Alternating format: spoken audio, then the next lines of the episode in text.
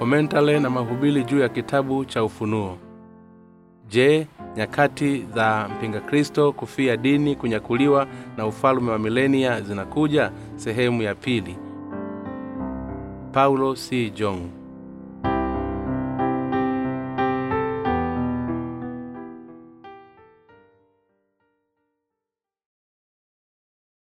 Matalumbeta yanayotangaza mapigo saba ufunuo sura ya nane mstari wa kwanza hadi mstari wa kumi na tatu.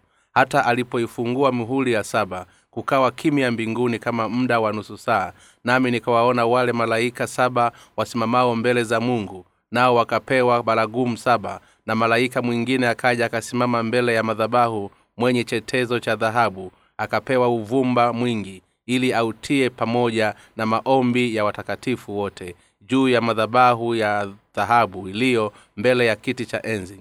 Na moshi wa ule uvumba ukapanda mbele za mungu pamoja na maombi ya watakatifu kutoka mkono wa maraika na huyo maraika akaitwaa kile chetezo akajaza moto na madhabahu akautupa juu ya nchi. Kukawa radi na sauti na umeme na tetemeko la nchi. Na wale maraika saba wenye baragumu saba wakajifanya tayari ili wazipige. Maraika wa kwanza akapiga baragumu kukawa mvua ya mawe na moto iliyotangamana na damu vikatupwa juu ya nchi theruthi ya nchi ikateteteka na theruthi ya miti ikateketea na majani mabichi yote yakateketea. Malaika wa pili akapiga baragumu na kitu mfano wa mlima mkubwa uwakao moto ikakitupwa katika bahari. Theruthi ya bahari ilikuwa damu wakafa theruthi ya viumbe vilivyomo baharini vyenye uhai. Theruthi ya, make, ya merikebu zikaharibika. Malaika watatu akapiga baragumu nyota kubwa. Ikaanguka kutoka mbinguni ilivyokuwa ikiwaka kama taa ikaangukia juu ya theruthi ya mito na jua na chemichemi za maji. Na jina lake ile nyota yaitwa pakanga. Theruthi ya maji ikawa pakanga na wanadamu wengi wakafa kwa maji hayo kwa kuwa yatiwa uchungu. Malaika wanne akapiga baragumu.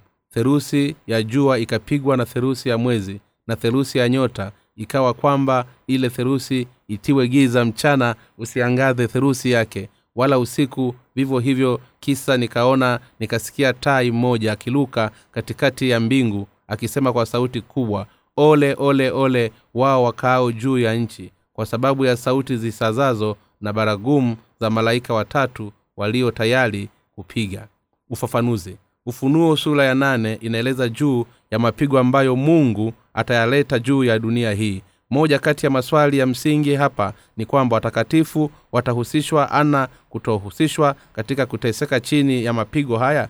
Bibilia inatueleza kuwa watakatifu pia watayapitia mateso na matalumbeta saba. Katika mpango saba mtakatifu watapitia mapigo yote isipokuwa yaliyoonekana katika sura hii ni mapigo halisi ambayo mungu atayaleta duniani. Mungu anatueleza kuwa atauadhibu ulimwengu kwa mapigo ambayo yataanza kwa sauti za matalumbeta saba ya malaika. Aya ya kwanza hata alipoifungua mihuli wa saba kukawa kimya mbinguni kama muda wa nusu saa.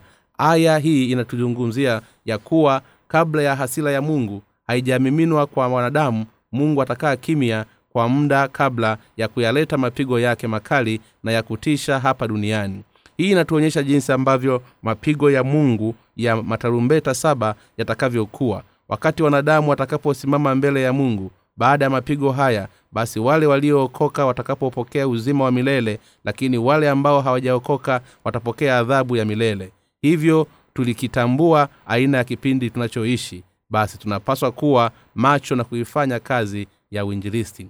Aya ya pili. Nami nikawaona wale malaika saba wamesimama mbele ya mungu nao wakapewa baragumu saba. Mungu aliwatumia malaika saba kuifanya kazi yake lakini kisahau kwamba katika kipindi cha sasa mungu anafanya kazi kupitia wenye haki wanaoamini katika neno la injili ya maji na roho. Aya ya tatu. Na malaika mwingine akaja akasimama mbele ya madhabahu mwenye chetezo cha dhahabu akapewa uvumba mwingi ili atie pamoja na maombi ya watakatifu wote juu ya madhabahu ya dhabahu hiyo mbele ya kiti cha enzi.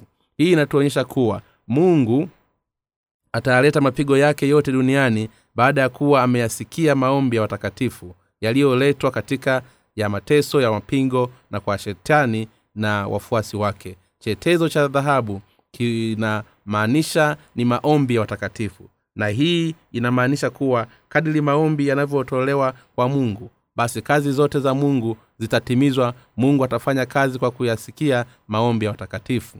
Aya ya nne na moshi wake uvumba ukapanda mbele za mungu pamoja na maombi ya watakatifu kutoka mkononi mwa malaika. Hii inaonyesha ni kwa kiasi cha gani mpinga kristo atawatesa watakatifu katika dunia hii. Kutokana na mapigo ya nyakati za mwisho watakatifu watamwomba mungu ili kumwondoa mpinga kristo kuyafanya mapigo yawapitie kwa haraka na kisha kuwaonyesha wanaowaua jinsi hasila ya mungu ilivyokali juu yao. Aya hii inaonyesha kuwa mungu atapokea maombi ya watakatifu wote. Baada ya kuyapokea maombi haya ya watakatifu basi hapo ndipo mungu atakapoanza kumhukumu mpinga kristo na kwa wafuasi wake kwa mapigo saba ya matarumbeta na yule ya mabakuli saba. Hukumu ya, mping, ya kumpinga kristo na wafuasi wake ni jibu la mwisho kwa maombi ya watakatifu. Aya ya tano hadi ya sita. Na huyo malaika akakitwaa kile chetezo akajaza moto wa madhabahu akautupa juu ya nchi kukawa ladi na sauti ya umeme na tetemeko la nchi. Na wale malaika saba wenye balagumu saba wakajifanya tayari ili wapige. Mungu anayeandaa mapigo matarumbeta saba hapa duniani. Hivyo ulimwengu huu hauwezi kukwepa kelele ngulumo ladi na matetemeko ya ardhi.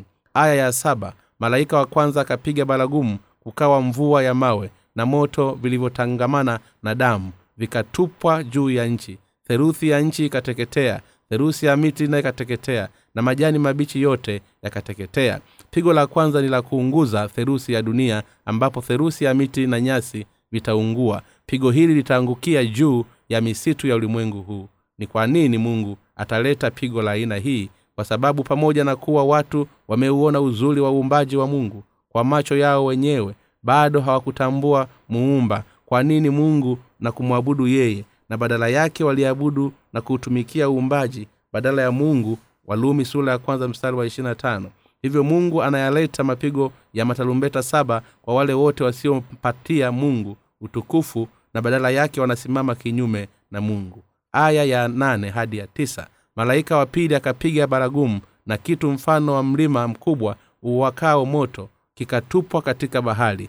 Theruthi ya bahari ikawa damu. Wakafa theruthi ya viumbe vilivyomo baharini vyenye uhai. Theruthi ya merikebu zikaharibika. Pigo la tarumbeta la pili litahusiana na nyota inayoanguka na kuingia duniani. Nyota hii itaanguka baharini na kisha kuibadili theruthi ya bahari kuwa damu itaua therusi ya viumbe hai wasio baharini na kisha itaharibu therusi ya merikebu. Wanadamu wamepokea baraka nyingi sana kupitia hali ya asili iliyoumbwa na mungu halafu wakawa waasi na kuwa kinyume na mungu. Pigo hili la pili linawaadhibu wanadamu kwa sababu ya dhambi hii.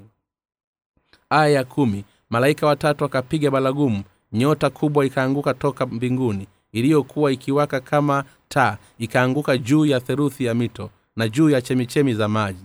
Kwa nini mungu aliiruhusu hii nyota kuanguka juu ya theruthi ya mito na katika chemichemi za maji? Ni kwa sababu mwanadamu pamoja na kuwa anaishi kwa msaada wa bwana ambaye ndiye chanzo cha uhai ukweli ni kuwa hakumwabudu na kumshukuru mungu na badala yake alimdhalau huyu bwana wa uzima. Aya ya kumi na moja na jina lake ile nyota ya pakanga theruthi ya maji ikawa pakanga na wanadamu wengi wakafa kwa maji hayo kwa kuwa yaliitwa uchungu. Kutokana na pigo hili therusi ya mito chemichemi za maji zitageuka kuwa mapakanga na watu wengi watakufa badala ya kunywa maji yake. Hili ni pigo la adhabu kwa kwenye dhambi ambao walikuwa wamesimama kinyume na mungu wakayanyanyasa mioyo ya watakatifu. Hivyo mungu hata acha kuwalipiza wenye dhambi kwa matendo yao yote walioyafanya dhidi ya wenye haki. Wakati wenye dhambi wanapoleta mateso kwa wenye haki basi ni hakika kuwa mungu atawahukumu pia. Pigo hili la tatu ni pigo jingine juu ya hali ya asili. Ni pigo lililoletwa kwa sababu ya dhambi za watu za kutotii na kutotii njiri ya maji na roho. Iliyoletwa na mungu pakanga katika bibilia ilikuwa ikimaanisha hukumu kwa wale wote wasioamtii na wanaompinga mungu aya kumi na mbili. Malaika wanne akapiga baragumu therusi ya juu yakapigwa na therusi ya mwezi na ya therusi ya nyota ili kwamba ile therusi itiwe giza. Mchana usiangaze therusi yake wala usiku vivyo hivyo. Pigo la nne ni la jua mwezi na nyota kutiwa giza. Katika kipindi hiki chote mwanadamu amekuwa akimfuata shetani ama amelipenda giza wamekuwa wakikataa mwanga wa okovu unaoangazwa na injiri ya maji na roho iliyotolewa na yesu kristo kwa hiyo ili kuwafundisha wanadamu jinsi ulimwengu wa giza ulivyo wa kutisha basi mungu atawaletea pigo hili kwa kuleta giza. Pia pigo hili linaonyesha jinsi hasira ya mungu ilivyo kali kwa ajili ya dhambi yao kwa kumchukua yesu kristo na kuipenda giza. Hivyo theruthi ya jua mwezi na nyota za ulimwengu huu zitakapo nuru yake na kutiwa giza. Aya ya kumi na tatu. Kisha nikaona nikasikia tai mmoja akiruka katikati ya mbingu akisema kwa sauti kuu ole ole ole wakaao juu ya nchi kwa sababu ya sauti zisizazo za baragumu za malaika watatu walio tayari kupiga. Aya hii inatueleza kuwa bado kuna ole nyingine tatu zitakazokuja kwa wale wote wanaoishi katika ulimwengu huu. Hivyo wenye dhambi wote na wale wote wanaosimama kinyume na mungu wanapaswa kukombolewa toka katika dhambi zao zote kwa kuamini katika injiri ya maji na roho mara moja. Mungu wa mbinguni na akubariki. Omba kitabu cha bule katika tovuti ya www bjnewlife org